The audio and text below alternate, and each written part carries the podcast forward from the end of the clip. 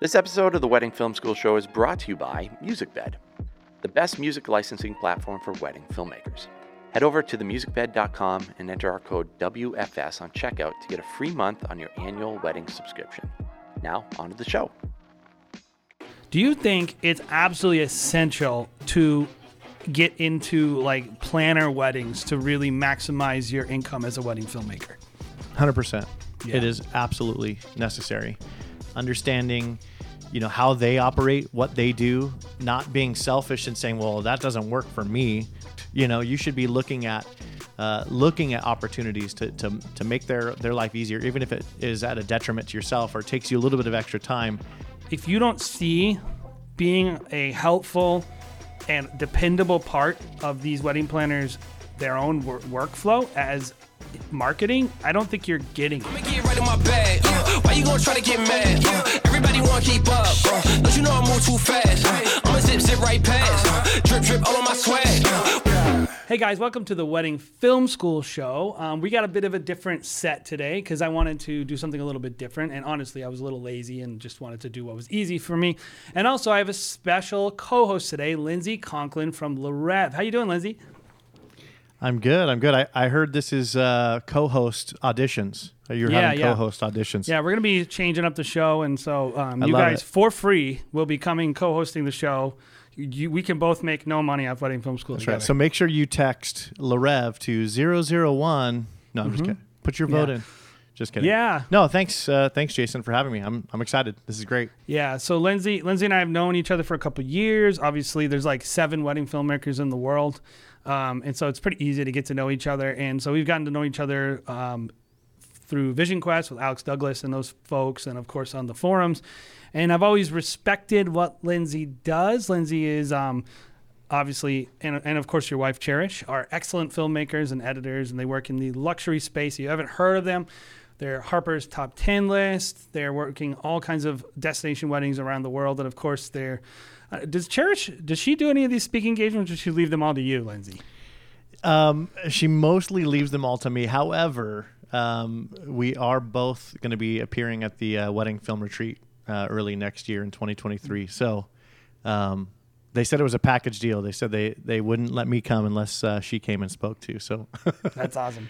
But but Yeah. you might have seen Lindsey at like Venture or various different other speaking engagements. But um, Lindsey, today, before we kind of get into our topic, though, I'm going to be throwing at you one of the most challenging gauntlets in wedding filmmaking known to man called Three Questions. Are you ready for this?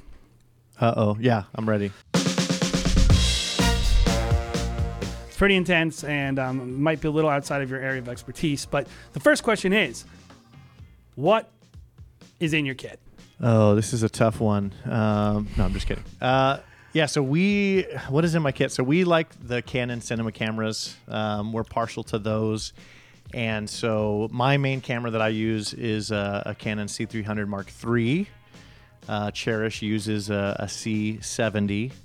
And then our uh, our third camera, our, our C camera, is a Canon C200. Uh, we're just using the EF lenses. We're not, we haven't switched over to RF lenses yet. And I, because we're traveling and I have to keep it super nimble, you know, I'm, I don't have external monitors or anything like that. I'm using the LCD screens, and I get jealous every time I have a second shooter or I'm somewhere where, you know, they're shooting on these these awesome like five and seven inch LCD screens. And then I, I shoot mainly on uh, a lot of gimbal stuff. Um, so believe it or not, I put my C300 on a RS3 gimbal from DJI.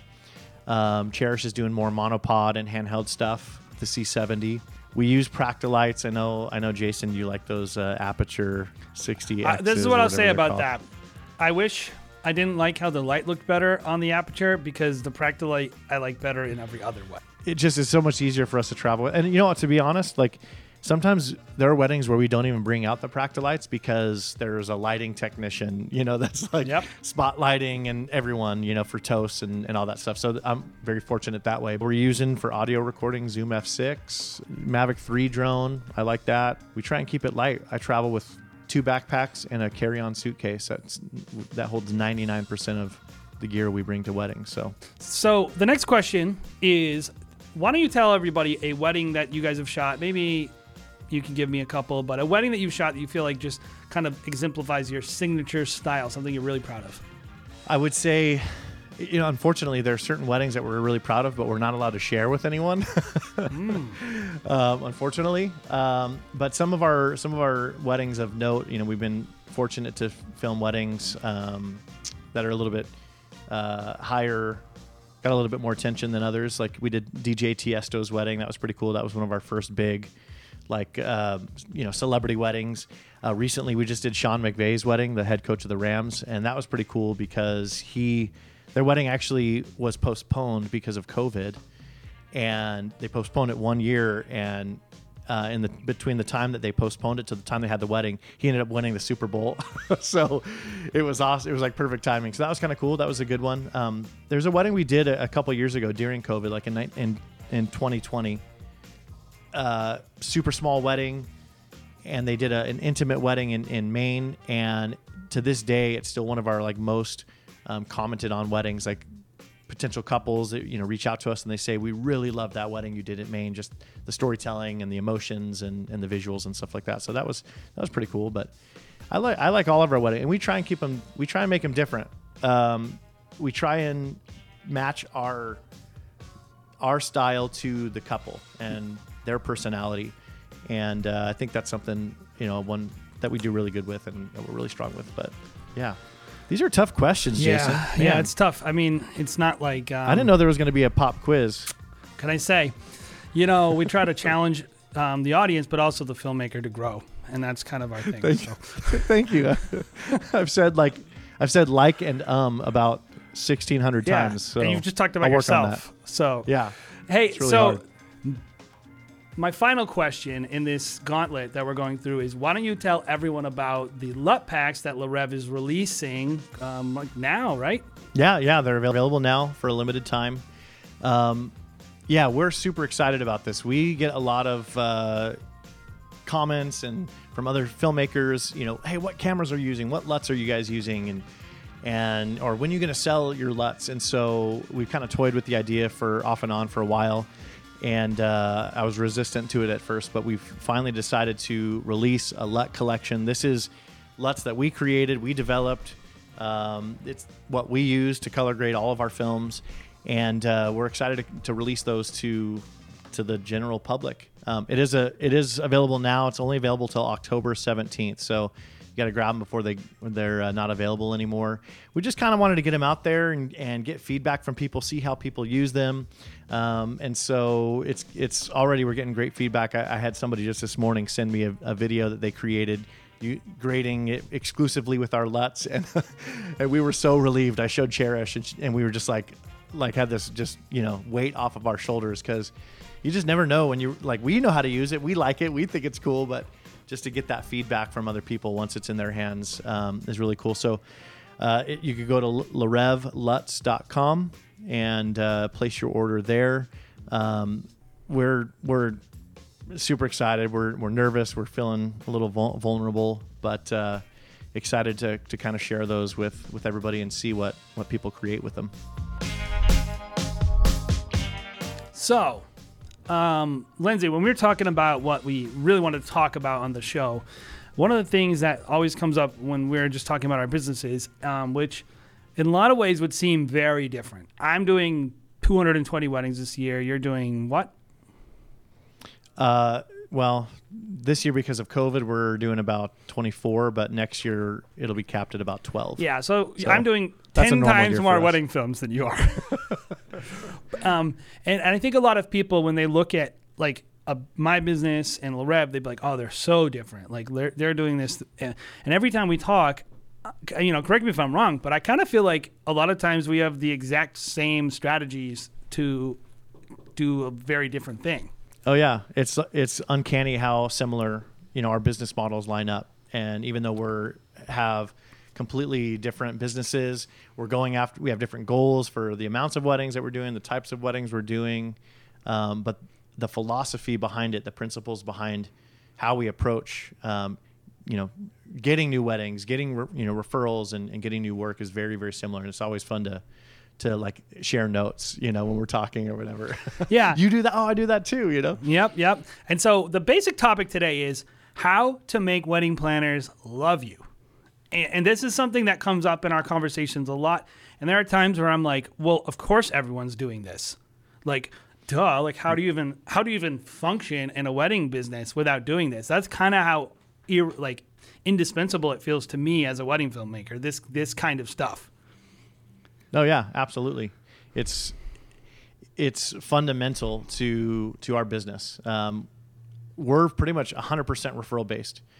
I, I don't advertise. Um, you know, occasionally we'll get we'll get a client that that finds us through Instagram and hires us, but primarily it's referral based. And so if if you don't have relationships with wedding planners, um, at least for me anyway, I, I wouldn't have a business. so it's it's extremely important to our business that we we have these relationships we, we foster those relationships and and make sure you know we're, we're serving these wedding planners so that we can uh, make them happy and and they'll keep asking us back Yeah. So let me set the topic up for the listeners. So basically, what we decided we wanted to talk about was, like I said, how to make wedding planners love you, and and by that we mean to be, you know, referred by them, to be some in some cases indispensable to them um, as a preferred partner. Um, and, and really like it's it's it's of course relationship and networking there's a component um, that's something i believe you've covered a lot right throughout many different um, of your speaking and, and podcast interviews, networking and things like that. Right. yeah it, comes up a lot we're kind of known for that um, you know because we've built a business on it and and people always want to know like how did you get to you know where you're at how are you doing these types of weddings how are you working with these people the simple answer is is networking and relationships so we talk about it a lot um, but I, I like the take that we're going to have on it you know Yeah. discuss today um, because I don't I don't usually get to cover these topics or get this far so this is going to be fun for me for sure Yeah, so we want to talk about a some stuff you can do that when you're working with this person, and it can, of course, there's going to be elements of like before the wedding, during the wedding, after the wedding, but like you're working with this person, you. And, and the reason we wanted to talk about it is because a lot of a, I mean, I talk to a lot of people in consults, and and there are people who maybe don't they don't work with planners that often. I would I don't want to exclude you, so I think some of this kind of stuff could definitely work with day of coordinators that are at venues and all that. I think maybe not as well because they're not as involved as long, but definitely wherever you're at, I think you can take these tips and apply them. And and the real thing I wanted to say was don't just think about celebrity wedding planners. Like whatever planner you're working with, it's that's the planner you have. That's the bird in hand, and they could be like then they're gonna be the, the entire key to getting you up in wherever you want to be. Right? It doesn't matter if they're celebrity wedding planner. Absolutely. Yeah. I mean, every everyone, you know, there are a lot of people in this industry that are aspirational. They want to grow their business. They want to make something of themselves and their business, and they want to do better weddings. And so sometimes just attaching yourself to somebody else that you know is growing their business, they'll bring you up with them. Yeah, you Um, never know. and that's you never ever know. And uh, and yeah, same thing with venues. Like you mentioned, you know, venues. Um, there are certain venues that it's it is you know luxury hotels and things like that that it, it is good to get to know those people, different opportunities that arise from that. Um, and there's a lot of lot of venues that they require a wedding planner to be hired to have the wedding there. You know, so those are really good venues to get in with because not not only are you gonna if you're in with them, but then you're you know you're going to be working with a wedding planner too. So that's another uh, awesome opportunity. But Yep. yeah, it's it's uh, crucial. So, Lindsay, before we get into like kind of some of the tips and things that we are going to be think, talking through, how, like, you said 100% of your weddings have wedding planners. Do you think it's absolutely essential to get into like planner weddings to really maximize your income as a wedding filmmaker? Hundred percent. Yeah. It is absolutely necessary. Um, you know that the way it goes is is the people that have the money to spend the money that they they want to invest, they want to have a nice event.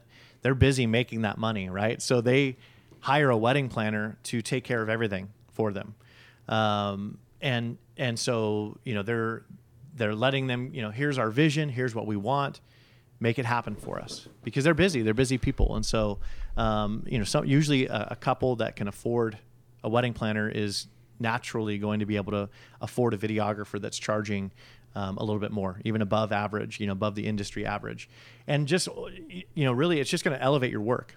Yeah. Uh, somebody that's planning their own wedding, you know, it's a lot of DIY, it's a lot of Pinterest, and there's nothing wrong with that. Um, but when there's a wedding planner involved, there might even be a designer to that wedding. Uh, maybe the planner is doing both the planning and the design. So, By the, way, they're different. If you're be- listening to this, Yes. designers are not wedding planners necessarily. Like Yes. many of the most of the planners we work with have a separate designer. That's correct. Yeah, same same here. And by the way, planners are not coordinators. Just as a side note, they do not like to be called coordinators No. either. So if we're if we're talking about making them happy and being indispensable, don't call them a, a coordinator. No. Um, but yeah, so th- so a, you know a wedding with a planner. Um, and especially a wedding with a planner and a designer, it's just going to look nicer. It's going to make naturally your work look better. It's going to make it look more expensive because the content, you know, the the subject matter um, is more expensive, and uh, and really like for us, we always you know we look at the planner as being our client, but also we look at them as being like a remote salesperson for us. Yes. um, when they're you know when we're on their their radar and, and they're you know we're somebody that they want to work with they're selling us to to the couple. So a lot of times we don't even have to like sell ourselves. The the couple trust the planner and the planner says yeah this is who you need to hire this is the I, i've thought about it I, just knowing you and knowing what you want this is the videographer that you need to hire this is the photographer that you need to hire and the couple trusts the planner and says okay sounds good how much great perfect send over the contract. I always know? tell people And- it, it, it seems crazy, eh, but I will have some planners send me four to five invoices in a day. Um, I've never spoken to the couple. Um, some of them actually don't want me speaking to the couple until I book until they book me, and then they will be like, "Now we'll put you in contact with the couple, and you can talk about like they're like that is how much they're part of our sales. We have to send them we have to send them videos in the off season, Lindsey, explaining our packages yeah, you have to train them. because they need to be able Keep to them in the loop. sell the packages for us because a lot of them that's their preferred style. Um, Mm-hmm. They don't want p- me getting in front of a client and screwing it up, or they just want it to feel more low touch by the client. I don't know all the reasons to be honest, Lindsey, but But it shouldn't. It shouldn't matter. Yeah, you it doesn't like, matter. It doesn't matter. We have to do what makes their life easier, what makes them happy, even if even if it's more difficult for us. Um, I was just thinking about you know when we, even something as simple as sending over a proposal. oh yeah, we uh, we've always sent PDFs. We send PDF proposals, you know, contracts, all that stuff. Um, ever since we started working with planners, HoneyBook kind of went out the window because the planner wanted more control, especially hiring clients. The planner doesn't want to give out phone numbers or email addresses or information for their their clients. Um, and so HoneyBook and, and CRMs like that kind of stopped working for us. But so we, we started just sending PDFs, proposals, PDF contracts, and then you know there's you know popular um, opinions out there you know floating around about oh you should have a a web you know a, a, a web proposal. Like a URL.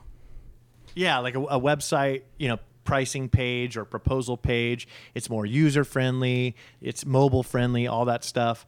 Um, and so that kind of got into my head and I, knew, I knew better. I just i felt it. I was like no we should just keep sending these pdfs but i was like it kind of got into my head. I'm like i'm gonna i'm gonna try you know creating like a nice web page and i spent all this time hours it took me to like you know develop this page and i sent it to this planner mind you one of the biggest planners in the world um, and her uh, assist- assistant I, I said hey how, how did you like that proposal i'm like you know looking for Oh, a pat yeah. on the back and so much and easier, like- so much more user friendly, Lindsey. Thank you. That she didn't say that. no, that's that's not what happened. Actually, she's like, yeah, I mean, it's it's nice, but like it totally kind of messes up our workflow. If- you could just send us PDFs next time, like that's what we need because we have to file them and print them, and it's just easier. And Yeah. and that was like, okay, that's it. I'm we not did the same thing, again, you know? Lindsey. We've had to create. We still use HoneyBook, um, but honestly, I'm looking at maybe switching off to a more customizable CRM because planners don't like it, and Yeah. many of them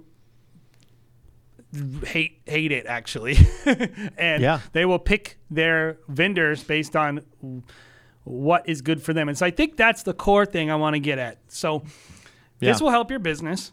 if you're not working with planners, you want to. Um, and so my little tip, aside from all this, is if you don't know who the biggest planners are in your market, invest some time and figure it out. And the biggest way to know is who's the biggest photographer in your market. Go look at who's tagging them. Uh, go look at the best venues in your market. Go look at who's working those weddings. Find the designers and the planners who are working all the best weddings in your market. Those are the top of the top.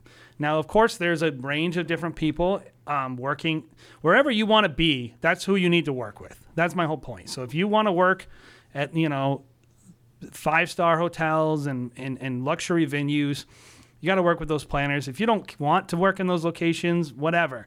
But that's really what we're trying to say is they are the gatekeepers of most of these places destination weddings, high end venues. Um, like I do a massive amount of private club weddings, uh, which are super rich people's vacation homes, basically. And they're the gatekeepers. You don't get into the Wianno Club without a wedding planner. You're not even getting really into Wychmere Beach Club without knowing their day of person. Like you're not getting into, and these are not like super inaccessible places, guys, that no one could work. It's not like a Lindsey Conklin wedding. And I'm trying, so I'm trying to make it relatable to you. You got to make this part of your plan to work with these people. But when you do this, you have to, without resentment at all, you have to learn to, and understand that this is something you will benefit from. You have to understand that your first job, and this is the first thing we're going to talk about, Lindsey, is making their lives easier. What have you found 100%. that has helped you? So we're talking about making people love you. What are some of the things that you do that make a planner's job easier that make them love you? Well, yeah, I mean, we kind of just talked a little bit about it. You know, one of the first things is is understanding their process, understanding, you know, how they operate, what they do, and and not being selfish and saying, well, that doesn't work for me. That's going to take me more time. Already, you've you, that's one strike against you because not, your, your mindset isn't even correct. You know, you should be looking at uh, looking at opportunities to, to, to make their, their life easier, even if it is at a detriment to yourself or takes you a little bit of extra time. Um, and going back to our HoneyBook illustration, maybe the planner loves HoneyBook. Maybe you live in a market where all the planners are using HoneyBook. Well, then get HoneyBook and don't squawk about the, the payment or you know the monthly payment or the yearly payment or whatever it is. You know, so what whatever you can do to make their life easier is going to be uh, so much better. You don't want to be um, like going against the grain. You you you want to be the the one that's just on top of it. So answering emails right away if they ask a question or if they send you an inquiry or, or anything like that is huge. Um, I know so many planners that that tell me they'll email vendors and they don't get a response back. Um, you know, and and saying that you're busy um, for some people doesn't cut it. You know, Oh, because you- we're all busy. you, Everyone's you, busy. You can't. Yeah, you're not. I'm never too busy for my planners. No, no, you can't. And if you think you're busy, they're way busier because not only are they dealing with the couple that's getting married and the couple's family, you know, the mom and dad and, and everybody else that has opinions, but they're also coordinating all the different vendors. You know, they have to think of everything when it comes to production and, and design and flowers and photography and, and catering and all these things. Like you are just one spoke in this massive wheel and you're not the most important spoke. Yep. And so um, that's something you have to keep in mind. So, so not having an ego, um, not being humble, you know, being willing to serve, um, just having that attitude. So I think it starts first with the mindset, how you can make, make looking for ways to serve them, to make their life, their life easier is going to go such a long way when it comes to um, getting on that list. You, you want to be, you know, It's a very when short list. a very short Yes. list. Photo- most of the planners I know have a list of five people that they work with yeah, Fi on, Yeah, on and- each and you vendor wanna be- source. That's right. And you want to be hopefully close to the top of that list. Mm-hmm. Yep. and uh, you know, and and so it's it's uh, weddings are stressful. You know, especially higher end weddings. There's a lot of moving parts, and so you know, the uh, planners they want to work with people that are going to make their life easy. They want to work with people. They're not going to question everything. Um, they want to work with people that are going to actually read the timeline. Yeah, I was gonna say that that's one of the things that I always tell. I was telling Lindsey on the phone the other day. We're talking about timelines, and I have this planner I work with a lot, um, like a lot, lot, like probably eight times a year, and um, she's like, I asked her a question. By the way, I was gonna tell you something too. I didn't tell you the full, the real story. I asked her, "Hey, um, is this still happening at 6:15?" What I was really saying to her is, "This doesn't seem like it's gonna happen."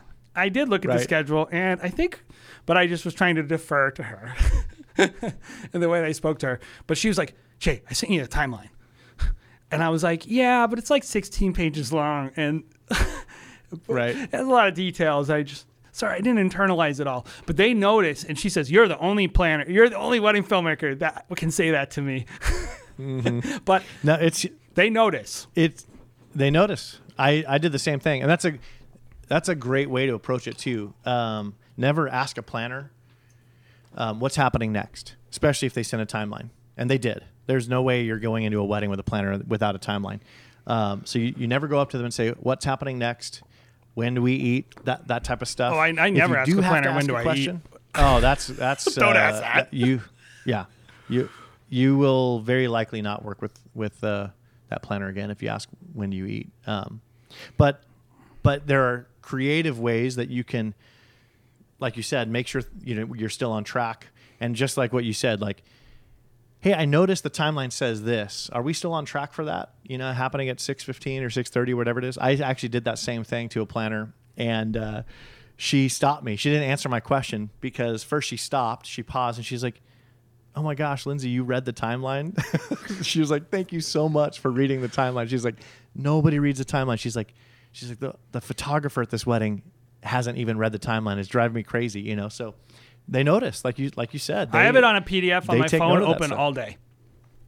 Oh yeah, and we actually so sometimes you get timelines that are like massive, right? And there's a lot of details that don't pertain to you, and that is it can be cumbersome, Yeah. you know. So we actually make our own timeline. So we take the planner's timeline, and we before going into the wedding day or whatever it is, we make our own timeline that has all of the main events uh, and all the other things that that concern us and that we need to know about, as well as like our own exclusive details, like when we need to go set up for ceremony or you know set up for toast or audio and stuff like that. So, um, you know, and that's just another thing that we do that makes their life easier because we're on schedule, we're on task, we know what's happening. You know, we're not going to derail their day. You know, if we're taking the couple to go do this or that or you know whatever it is. So, um, yeah, just being being easy to work with, Yep. understanding, you know, that it's not all about you. It's huge, huge. Yeah, and I think there's a. It, it changes the more you work with people. By the way, I feel like the more you build trust with with a uh, partner, the more making their lives easier. It kind of changes a little bit. Like like Mm-hmm. I'm at the point with some planners where I'll be like, don't hire that lighting guy. Like that guy's not good. He just screwed your wedding. Yeah, Like yeah, and and like they were like oh like they hire who i say they should hire based on my feedback. But i have mm-hmm. built massive trust. I am pouring into their business. I'm giving them every free thing i can give them. I'm killing it for their clients. And we'll get into some of this other stuff because i'm jumping ahead of myself. But like making it easier for them is definitely going to change as your relationship grows because you know you're going to you might someday be in a position where making it easier for them is letting them know like hey i just wanted to give you a heads up like that photographer was super rude to every other vendor. And and like I, by the way i'm not recommending everyone do that stuff but i'm just saying you might really have some of those like tools at your disposal in terms of what your insight is to help this person. Um, definitely a you got to wait till that person gives you permission to enter into that kind of relationship with them. Um, but b like at the end of the day the longer you work with someone the more opportunities you're going to have to be at their service yep. and I, I really have found that over the years to be like I'm in relationships now with planners where they're like, "Hey, can, can I give you a call? I have some business questions about awesome. about their business, um, about marketing." Because every time they have a need, I'm availing myself up to them. Oh, I noticed Yeah. this. Let me help you with this. Let me help you with that. I'm showing them every time that there's an opportunity that I am going to make things as easy as possible for them, and I'm a good go-to person. And so that Yeah. leads me to something that I was going to ask you about. I think the next thing that we need to think through when it comes to working with planners, yeah, you need to be the one who's easy to work with. You're not causing issues with other vendors. Um, you just know what's going on. You just don't have hassles. That's probably the number one thing. If you're a hassle, it's over. Right. But I think the next Done. one that's related to that is being dependable. You know, what you, what does that mean to you when it comes to like working with a planner, like being dependable and trustworthy? Oh, that's everything. Um, yeah, being dependable is huge.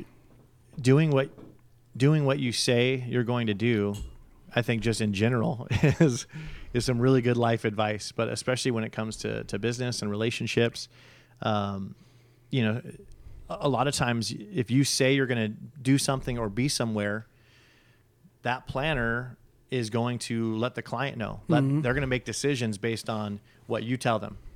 And if you don't come through, that's a reflection on them. That now you've just embarrassed them. You've put them in a in a hard spot. Um, and so yeah, when it comes to like you know, if you say something, if you say you're going to do something, you do it. Do it on time. Hopefully, you've done it earlier. so if you say you're going to deliver a film to a client, if you say, you know, um, you're you're going to be th- there at a certain time, um, you're going to provide a certain deliverable to the client, you need to do that because that is a reflection on them, especially if they're the one that referred you the job.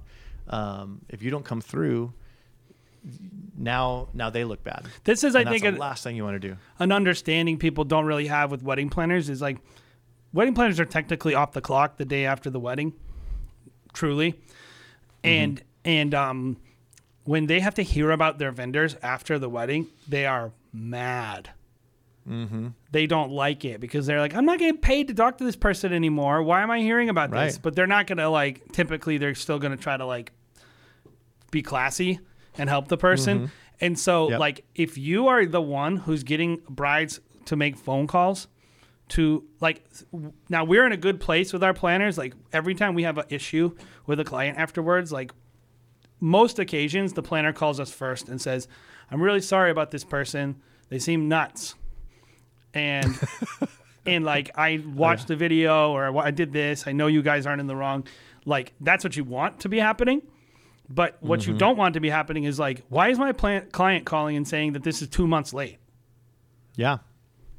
That you're over. That's oh yeah, you're done.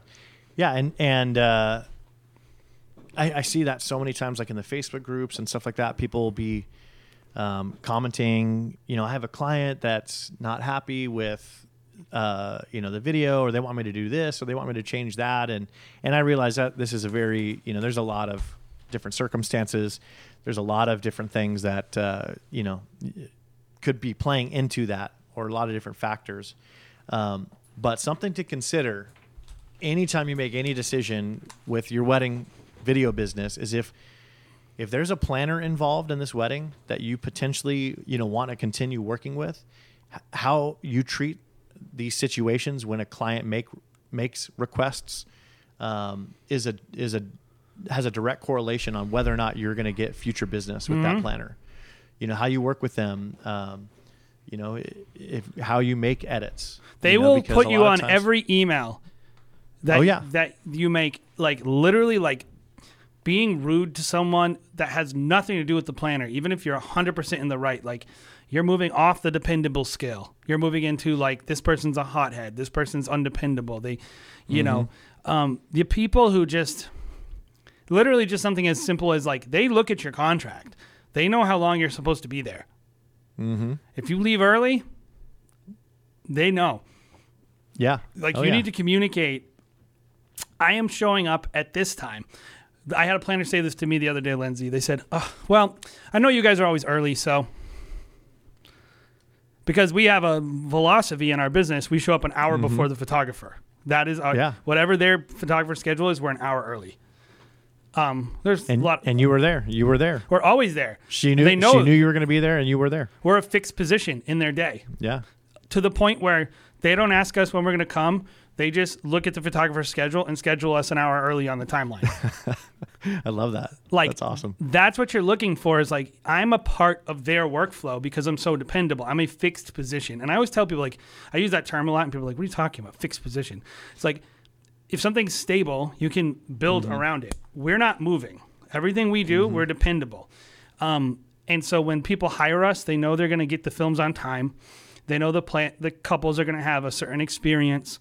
We're not going to. They know that the photographer is not going to come and complain about us. They know that um, we're not going to say when is my meal. Yep. And they also know that we are going to be set up. And this is a weird thing, but like I've noticed a lot of people, they're just not ahead on the time. We're going to be set up before every event starts. So we're not like, like, Scrambling. yeah, it's like every part about how the day works when you hire us is going to be clockwork and dependable. Mm-hmm. I'm sure it's the same And in your own it- business. Oh yeah, no, and it doesn't matter what your contract says. It does Mm-hmm. not matter. Um, obviously, we have contracts that are to protect us when things go wrong. Um, you know, and your contract might say, "Oh, I'm I'm only here until 10 p.m." Um, or 9 p.m. or whatever it is. You know, we actually had a, a something a situation ha- happen recently.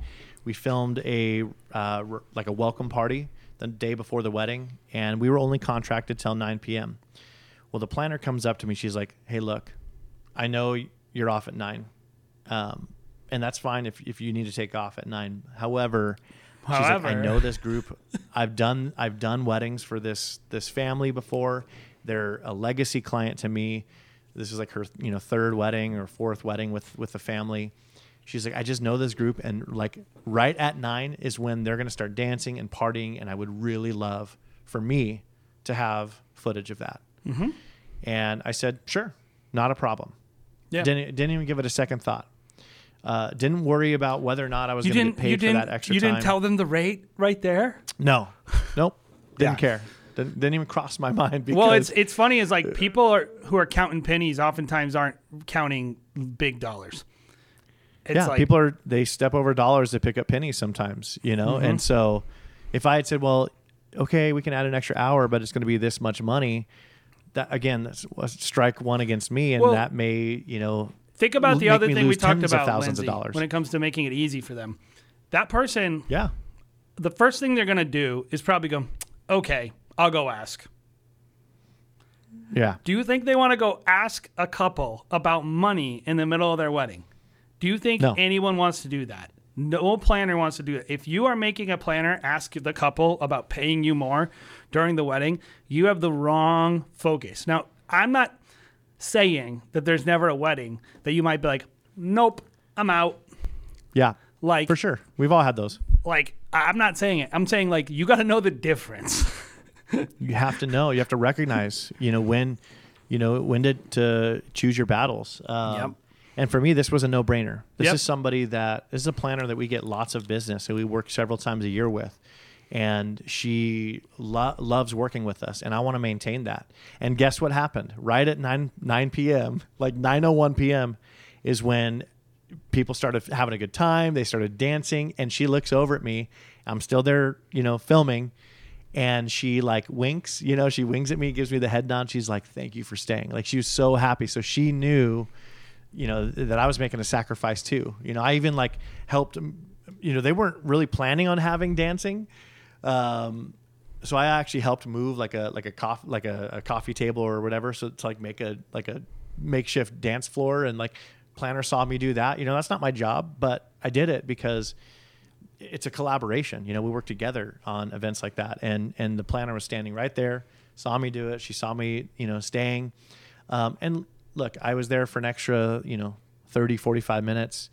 Um, it it didn't. It was no sweat off my back, and that was just more more uh, you know points uh, for for us towards us, and and just solidifying that that pl- with that planner that I'm dependable, that you know I'm, I can be a team player. So it's huge, and you know she's already sending us referrals, you know, for next year. Uh, So did did I get what I was hoping for? Absolutely. Yeah. know, out of, out of that. Yeah, I think here I think there's a common misconception in um, especially amongst wedding creatives, right? Because everybody likes to crap on the Knot and you know don't go to wedding shows and you know all these things that I actually think are usually just elitist garbage.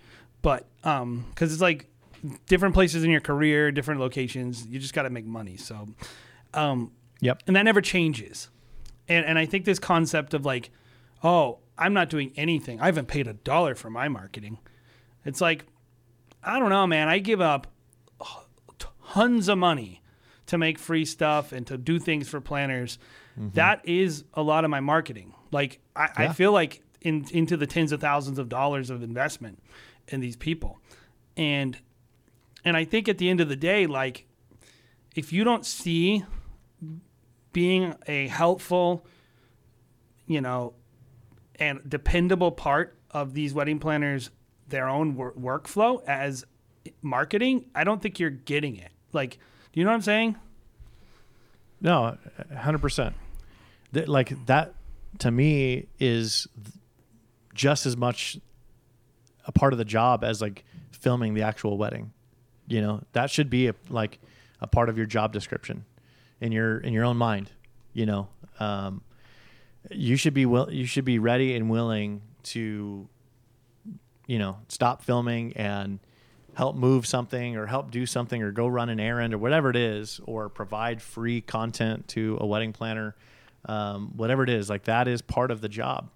And yeah it takes time you know but what would you rather do? You know spend thousands of dollars a month on you know google ads or or just you know invest Sweat that equity. same uh, energy yeah sweat equity in in developing and, and solidifying relationships with people that are going to continue to to sell you you know that are continue to put you in front of your ideal client so, So I think I think we're gonna do this as a two-parter, Lindsey. But I was gonna mention one thing is like with photographers, like why do you Mm-hmm. think photographers get so much more out of planners? I'll tell you. First of all, they have one advantage over us, which is their deliverable is far faster to create. Um, their Mm-hmm. dev- their deliverable is also much, I think, more readily consumed, at least up to this point, on social media. So they have an advantage in the algorithm. Just deliver a photo really quick. They can beat you to the punch. I'm telling you, sometimes I beat the photographer now, and it helps me so much with that wedding plan. It's not that I want to beat the photographers because they're our friends, Right. but but I'm looking at it and like I don't want to be giving them up like oh the teaser's done. I tagged you four months later. And, and this is well, we're going to get into this next, which is helping them with their marketing and helping them with their own businesses. But like, the iron is very cold on that wedding four months later. 100% They, they might have already submitted it to brides. yeah it's cold four weeks later it might even be cold four days later Yep. maybe that's a little extreme but but seriously you know the uh, we do the same thing you know we get teasers to um, our clients pretty quickly um, sometimes the next day sometimes it does take us a couple days but the quicker you get content even if it's just sending clips like it doesn't necessarily sometimes we don't even edit a, a, a, a teaser. You just make like a Sometimes just vertical send 'em- shot of a detail. yeah vertical yeah vertical you know clip individual files video files that they can choose what they want to do with. Photographers do that. They'll send them individual files and then the planner picks what they want to show so we do And they the can pick thing. songs We'll now. send- They can make a reel. yeah yeah everybody knows how to make a reel now you know and and if uh, and some of the planners that we work with they are they have people in charge of that they have social media managers right so so and, and, and who love us because You would let them edit your work, manager- Lindsey? How dare I let them. I do. Hundred percent. Hundred percent. my pearl? I'm just clutching my pearls over here. My art, my right. artist pearls. And and guess what? Like we have we have great relationships with you know not only the planners but the people they surround themselves with. We have you know there's a one of our, our really good friends. She works for a couple wedding planners that that um, we work with. And by the way, she was instrumental. Her name's Sam, in getting us you know so, our foot in the door with some of these planners. and she just loves us. She's like, "Oh man, I wish you were doing this wedding because we make it easier for her even, you know, to post on social media. Um, we don't care if she edits our videos. We don't, you know, she she knows what's going to work. She's the expert in social media. Uh, you know, I'm not, right? Um, and so just even stuff like that, and it's it's easier for us. Like, I, who, you know, if if they are happy, if the planner is happy with just re- receiving like you know, five to 10 different clips of details and, and moments from the wedding and let them choose, great. Then I, we can move on, you know? so, So why don't we So camp on this like- for one second? Because I think we can give some real practical tips for people about Yeah. creating content for wedding planners quickly. So for me, Lindsey, I always just think, what does the person care about? I, I sometimes first of all ask ahead of time. I'll say, hey, Mm-hmm. what is what's special about this design to you? You know, Yeah. and they might be like, oh, there's these massive towers, or the chuppah, or I want an aerial shot of this tent. You know, whatever Mm-hmm. it is for them. And then second of all, just use your brain. Look at what they put a lot of time into. Look at where it is. Um, shoot it. And then I will always say to the planner, like, hey, do you want some footage of me like futzing with this table or footsie footy of? Okay, let's come over here. I want to get you in it yeah. because they Yeah. want shots of them. You know, Yep. so I will always shoot the planner doing something with the table, helping with the Mm-hmm. dress, show, doing something that I can put them in their own marketing because they are the product of their company. Mm-hmm. And so basically, like, I have a pre planned list. I'm going to do like four or five close ups of a table with a gimbal, one or two giant pushes into the room, a shot of the ceremony, a shot of the lay flat. Because with, and then I'm pretty much done. It, it's not, Right. I'm not like necessarily putting a lot of the couple in the film. If Right. I ever put the couple in the film, it's contextually. It's going to be in a design. Mm-hmm. First dances, 100%. ceremonies. Th- y- You don't need to go culling on these really complicated lists, like where you're like, "What's the good footage?" It's like if you sh- if you are shooting it correctly with the planner in mind, you already know, mm-hmm. and you just go this, this, this, this, bam, Yep. forty five yeah, minutes. and you make a good point about asking them what's important to them because there's certain elements that you may not even realize ha- had a lot of time and energy and care put into them. We did a wedding um, at the Beverly Hills Hotel, and we asked the planner, "Hey, what are some of the elements that you you want, you really want the details that you really want to make sure we get we capture?" And the planner points out this bar that was custom built. However, it looked like it belonged in the hotel. It looked like it had been there for you know 50 years Wow. um, because that's just the care, the detail that they, they went into. So I would have never known had I not asked. Um, you know, we and a lot of times we do, you know, film the bars, but sometimes they're not that exciting. But this was a really nice, like curved, like custom bar that they had built. And so, again, had we not asked, we would have never ever known um, that that was an important element. Yeah, that's you always know, a bummer we- when you like give the planner something, and they go like, "But did you get this?" right, And you're oh, like, that's like daggers. Yeah, no, Uh, I didn't. yeah. And like, I should have noticed that. I should have caught that. I should have, Mm-hmm. you know. And I think the next thing I would just say is ask them what time the photographer is doing the details. Mm-hmm. Th- some like th- for them having the the same portfolio sometimes is really beneficial to like th- they might have hired that photographer specifically because they like their lay flats. Yeah, They don't want your lay 100%. flat. They want their lay flat on video. correct, correct. And so, Yeah. And it saves you time. So, like, kind of collaborating with that photographer, viewing it as one media delivery, where there's, because Mm-hmm. this is what it is. These people are submitting to magazines, many of them, especially even the ones that you might not think, because they, are trying to break into the top of the top. So they're submitting to Brides, Martha Stewart, um, I don't know, Vogue, maybe not Vogue, but um, all those magazines, Carats Yeah. and Cake, whatever it is. Over the moon. Yep. And so they're submitting portfolios. And they will have photos, videos, write ups, everything. They want a cohesive portfolio delivery. So the more you can be part of that process, I just called a planner. I said, Hey, I just made an edit of your film, but I need you to talk to your PR person and let them. I want to front load it with the stuff that they say is going to get you the most clicks when we submit to brides together. And I always use we language. When we do mm-hmm. this, when we do that, I ask them ahead of time, Are you submitting this one? make sure you let me know before you submit. I want to make sure to get you this content. Show it to your PR person. Like I am part of the strategy. Yep. I'm That's sure you're doing the exact And same thing. We no, we do. And you know what's funny is uh, not to you know shamelessly plug our LUTs again, Plug it.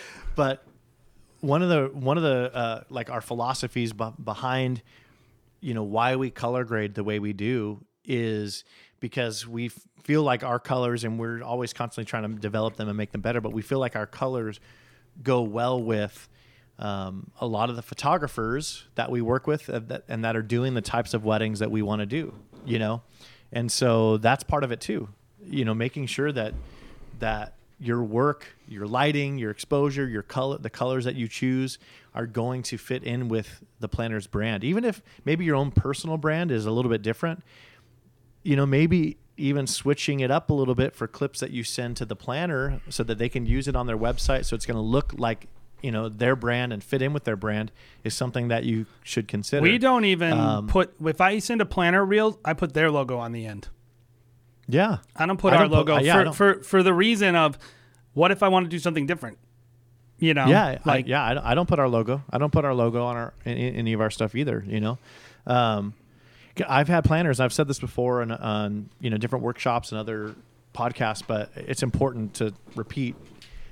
I've had planners tell me before they've gotten pictures back or videos back and cried because either a there wasn't enough you know of the details that they were hoping to get or b like the color grading was just like not at all a representation of their vision or their interpretation of the bride's vision and so um and so that and that's why sometimes you'll even see like some of the weddings uh, planners that we work with sometimes they bring in their own photo and video teams just to capture details and so if that's happening that's maybe not good. Like, uh, missed opportunity Right. for you. huge missed opportunity This is what I'll say too about the artistic side of that, and and I think this is an interesting kind of little diversion. Is you know a lot of what we're talking about today is like all about putting someone else ahead of you, which you know I think is in general a good life strategy. Um, but as an artist, I think a lot of I see it all the time, even educated about like basically you're a magic special person and you have a magic special vision and the best people to work with are the people that let you do whatever you want and that's i think childish and and but that being said I think there are limitations to what you are able to do as an artist, and and there are things that you're going to do better, and there are times where you're like, this person's not a good partner. I just can't do it, and I think it's okay if you look and go like, if I do that, my work will suck though. Like I can't necessarily do it. You just got to know that you're making that kind of compromise. Yeah, and that's your choice to make. Mm-hmm. You know, that's we all have free will. We can all make those choices. So It's not know, necessarily the only business plan. I was telling you before too, No. Lindsey. Like, there's a guy I work with who doesn't. He could probably charge like 15k. He's a photographer. Doesn't care. Does whatever he wants. Doesn't care what planners think. He's so good. He can charge like seven, eight grand, but he should be charging more. But he's just like, eh, I don't want to do it. I'm gonna do whatever I want. That's his choice. That's That's I love working with the guy. By the way, he's a blast. But but at the end of the day, like I know planners are probably like, ugh, that guy. Uh, right. The point of the podcast is how to make planners love you. And Lindsey and I, we shamelessly will try to make planners love us. If you want to be on that side of the argument, then you can do what we're saying. If you don't care Right. and you're making plenty of money, then just ignore the whole thing. Yeah, and, and that photographer's super happy. he's working the way he wants to work, and and that's all right with him. I'm sure he's has no problem feeding his family and paying the bills. You know, and that's But- fine. But there's nobody, and this is why I wanted you to talk about this, Lindsey. There's nobody at the top of the game who's treating planners that way. No, and it's a small world. Um, you know, the higher and higher you get in the in the industry, uh, very small world. I think there's maybe 20 filmmakers. 25. Yeah, and and everybody knows, you know, everybody, and so um, and you know a lot of these top planners, these wedding planners, um, they talk. That's how we've gotten a lot of the opportunities that we've gotten. You know, is because other planners have vouched for us and said, "Oh man, you got to work with Le Rêve." Um, but guess what? The opposite can also happen. You know, if you're not easy to work with, or if you have an ego, or whatever, like it gets around. And I've I've heard those stories. I've had, you know, planners tell me about difficulties they've had with uh, with other other vendors. And oh man, that's like, I do not. That's the last thing I want it to to Me- me have happen to me. That's the so You know? like if you if that's how you feel, if you're hearing us say these things and you're like, that's me too, this might be a good way for you to go. And and I will say this, like certain personalities are gonna more naturally work in the planner game. Certain personalities, maybe not. And like, I can't necessarily speak towards that. I have the personality that I have. Jared has the personality he has. Lindsey and Cherish have the personalities that they have. But I would say, like, if you feel like you're the type of person that is able to assess the needs of another partner, um, that you are dependable, and that you're okay being a person who's willing to compromise to work with the team, this might be a really good way for you to go. Absolutely. Um, we've like this is important to me. You know, our business is important to me. It's not the most important thing in my life, but it's how I provide for my my kids. It's how I you know provide for my family. It's um, and so this is what I've found. These are the the you know the philosophies and the tactics that I've used to maintain you know a, a, measure of success in in our business. It, it's not the only way, um, but it's the way I've chosen to go. I I'm happy. I'm super satisfied with what we do. Um, you know, at the end of the day, our our clients, you know, the couples that we have the privilege of of working for, they love what the product they're getting. They love what they're getting. And that makes us feel really good. The, the planners are happy. Uh, photographers li- like working with us, and so I, I I have no problem, you know, vouching for this kind of this kind of lifestyle and business model. It's it's served us well, and I've seen it work uh, for so many other people. You know, s- uh, a lot of the a lot of the videographers that that are working with the same planners that we're working with have a similar philosophy, um, and so there there has to be something to be said about that. I'm just know, telling like- you, like like Lindsey, I- I have an opportunity to edit for some of the top wedding filmmakers in the world, and it doesn't end. Like what I'm doing is the same thing they're doing. Oh, this person needs this mm-hmm. by one week. They need this, like this planner needs this. Oh, this planner needs this BTS made. Oh, this planner like everybody at the top is because it's a. T- if you're doing a two million dollar wedding, it's not like a one day thing. It's like Right. months and months of planning. I know planners that literally pick the outfits for the entire wedding party because to coordinate with all the design.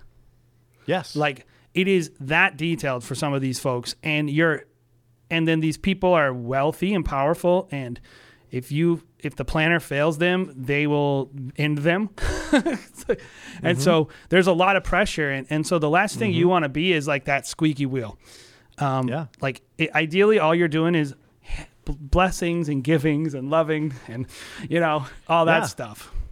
you want to you want to enhance the day. You know, you want to enhance the day, Mm-hmm. and Um, and after the day, hundred percent, and after the day. Mm-hmm. And you know, speaking about dress, like even how you dress, you Yeah. know, is, is important. It's a reflection on on the planner too. You know, so that stuff. If if that's important enough that they have their whole team dressing a specific way, then you know you should realize that that's that's something that you should. you have to make note of every single interaction you have with that person.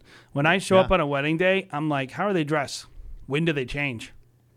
Mm-hmm. Like Exactly. what do they change into? Like, Mm-hmm. like how is like how are they walking? Do like do they speak loudly? Yeah, all Like- that stuff. Like if some planners talk loudly and they joke and they swear, some planners are like mou- mouses. And like I've had a planner, which I don't agree with. Like I've had plenty of interactions with planners where I'm like, go pound sand. Like I'm not doing that. like, like, like because I'm like, I, because I'll tell Jared, I'll be like, we're not. I don't care. I don't want to work with them. That was horrible.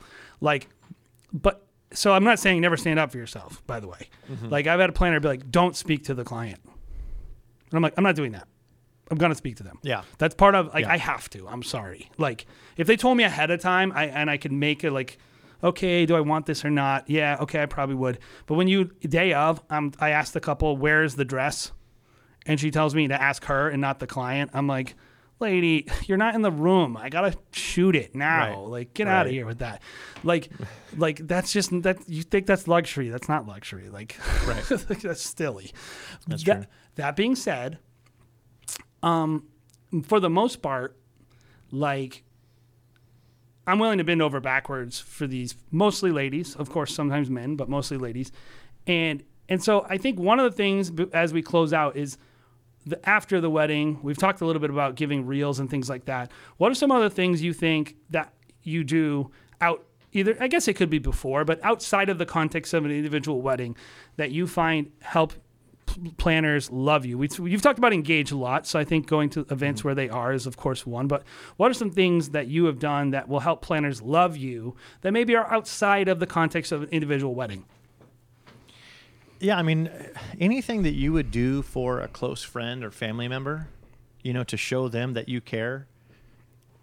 If you did that with a planner, that's just going to help you out, you know. So even just sending them a text, you know, hey, I was thinking about you, or, or hey, I, I saw you posted this on, you know, social media. Are you doing okay? Or, you know, we've had natural disasters recently. Um, you know, reaching out to people that maybe are in those areas and checking on them. Like any again, anything that you would do, like we're we're people, you know.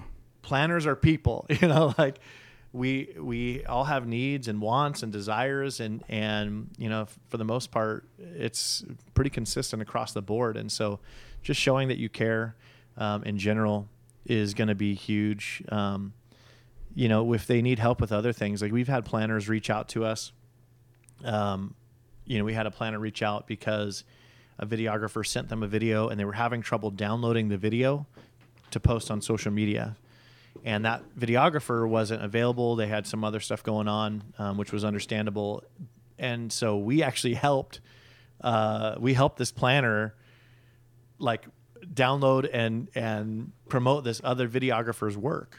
And you know, I could have again had an ego about it. I could have said, "I'm."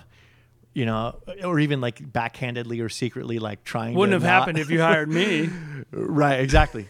Didn't didn't say that. We just said, hey, no worries. Hey, yeah, this is what you need to do. Here's you know, and, and we you know walked her through it, and she was super grateful. You know, and you know it helps that videographer. You know, because they're obviously we're we're too busy to take care of it, and then um, ob- you know the planner is going to think of us and remember us for that again. You know, so it just yeah, just being just caring. You know, caring and and treating people right. You know. Um, and that that helps a lot. You know, I've said this before again in in workshops and stuff, but sometimes you'll reach out to uh, a planner or a photographer or whatever and check up on them, and they you know they, they remember you now. Like you remind them, oh, I have this gig that you know you'd be perfect for. Uh, I'm so glad you reached out. You know, um, so it's it's it it comes around. You know, but it, but even asking for help too is good. You know, like we ask our friends for help, right? Yep. So in in business in the business world, and you talked a little bit about this earlier, but just even asking for help. You know, people love helping people. And you know, when you ask a planner for business advice, or you know, hey, what would you do, do in this situation, or or even personal things going on, um, they would they love to give their opinion. They love to give their advice, and it's going to make them feel closer to you. They might even start checking up on you. Hey, what happened with that you know Yep. situation? You know. So again, I guess the just to kind of put it put it all under one umbrella, just treating people the way you would treat you know a close friend or family member, and um, And, and you can't You know, feel t- it can't, can't feel overly tactical. I, I would tell people that No. it's like like has to be authentic. it has to be authentic. You know, like Happy Mother's Day. Like, hey, I notice you're killing it this year. You're working hard. You're a mom. I really appreciate that. Like, like noticing when they get published, when they have Yeah. big wins. Um, Yeah. That was, you know, commenting on their post, of course, but in a personal way, noticing. Like, and, and, and you have to know the difference too. Like, social media is not real life. Using your Right. business account to like their post is not the same as texting them, great job. Um, I Yep. love the work you did. And I'm noticing your work. Oh, your work this year, so bright and vibrant, so many colors.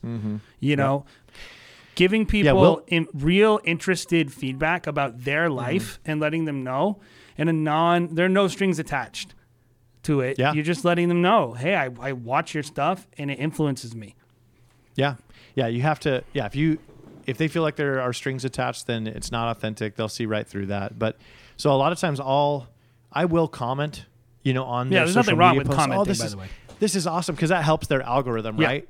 But if um, if I really want you know to feel like I'm close to that person, I will also text them. Mm-hmm. You know, like because that goes so much further. Um, you know, anybody can just as they're scrolling through Instagram, you know, double tap on a thing or go, you know, fire emoji or whatever. But it takes an extra level of effort to you know, go into your messages app, type in their number or their name or whatever, and send them a personal text with, and, and you can be more personal, you know, because the whole world's not watching, you know, what you're saying to each other. Um, so I, I think that's huge. I, I think another thing that is a little tactical that you can do that helps them and it helps you and it has no direct specific wedding attached to it, but is make it, we mentioned it earlier, make it easier to sell you by giving them resources. Give them your packages early. Give them everything that you would give a client as early so they can consider it and think about you. I will call them and say, "Hey, listen, we're making a consideration on this package. Would this be good for your clients? You, would your clients like this or like this in their package? What is beneficial to them and you? You know, um, we have a program called Concierge where we have custom workflows for every different planner. So, because certain planners like certain things, so we make notes on them. Anyone we shoot more than three weddings for every year, we make a custom reel of all their entire footage for the whole year, and we give it to them and in the off season because we're, we're a little too busy. But we make like a cool marketing reel for them. I give them little clips for their website. I do web design, so I'm able to sit. I sit down with them and say, "Hey, I want to like. I've been looking at your website. I, I think I have some clips you can use as your ba- moving backgrounds. Do you want those? Like, I am constantly spying on these people, trying to mm-hmm. understand what their needs are and what their goals are. And like, not everyone bites, not everyone's into it. Like, some people, I'm like, that's weird. I sent you a reel, you never posted it. Oh, well. You can't get offended about that stuff. No, nope. Yeah, you got to let that stuff go. You just gotta sure. like, of course, people who are like receiving it and actually using it, like put more into that. But but definitely, you can't get offended. You can't like like think about the things that will help them run their own businesses and market their businesses, mm-hmm. and also think Yep. about when their content is dry. Like in New England, we don't have content from like December to April. Like so, It's all these stretch. these planners are looking for things to post. So if I can be like in the middle of the wintertime, give them a couple little bursts, like like for a lot of you guys, you're not doing 10 weddings a year like Le Rêve, 15 weddings. You're not working with luxury planners. You're not working in NDAs and all those things. Um, most of you are just working with your local people. And, and I will tell you, like, your local market has its own rhythm. And so figure out what that rhythm is and try to give them content when they're going to be a little slow. That is going to make you indispensable because I promise you, unless all of you are listening to this podcast and doing exactly what we say, but in general, most likely the other people in your market aren't doing that and you will stand out. And they will love Absolutely. you, which is the point. Um, they will love you. and you'll make their friend. And you'll make friends. And I will tell you this: I guess the final benefit of making a planner love you is a lot of these people will become your friends and people mm-hmm. that you really love and care about. And at the end of the day, you get to work with people you love and care about more often, and that's a lot of fun, right? It's the best. Yes. So, Lindsey, we're going to talk about photographers next because I think working with photographers is a little different. There's a lot of differences because you're both holding cameras, you're both posing the same people, and usually in the same Yep. time. And our timelines are a lot more aligned, and we need to. We need to sync up a little more than maybe the planners. And so we're going to talk about how do we make photographers love us. Um, but as a final thing, guys, thank you so much for checking out the Wedding Film School show. Um, we try to release every two weeks. We're going to be doing this one next week, though, because we want to make sure we're releasing this stuff um, with Lindsey in a timely fashion. Um, but normally it's every two weeks. We thank you so much for all of you guys who listen, who download, thousands of you guys. It's just an awesome benefit for us. We're super grateful to provide this resource. Lindsey, um, thank you so much for being on the show. Thanks for having me. This was a lot um, of fun. Yeah, man. I, I love talking to you. And so hopefully um, you guys enjoyed it too. And you're going to listen to part two. We're going to talk about how to make photographers love you. Um, by the way, check us out on YouTube too. We have our normal channel, Wedding Film School, as well as the Wedding Film School Show YouTube channel, which is just kind of new. We're just getting started. So we love and we covet your subscription and your likes on those videos as well. So have a great day, guys. Bye.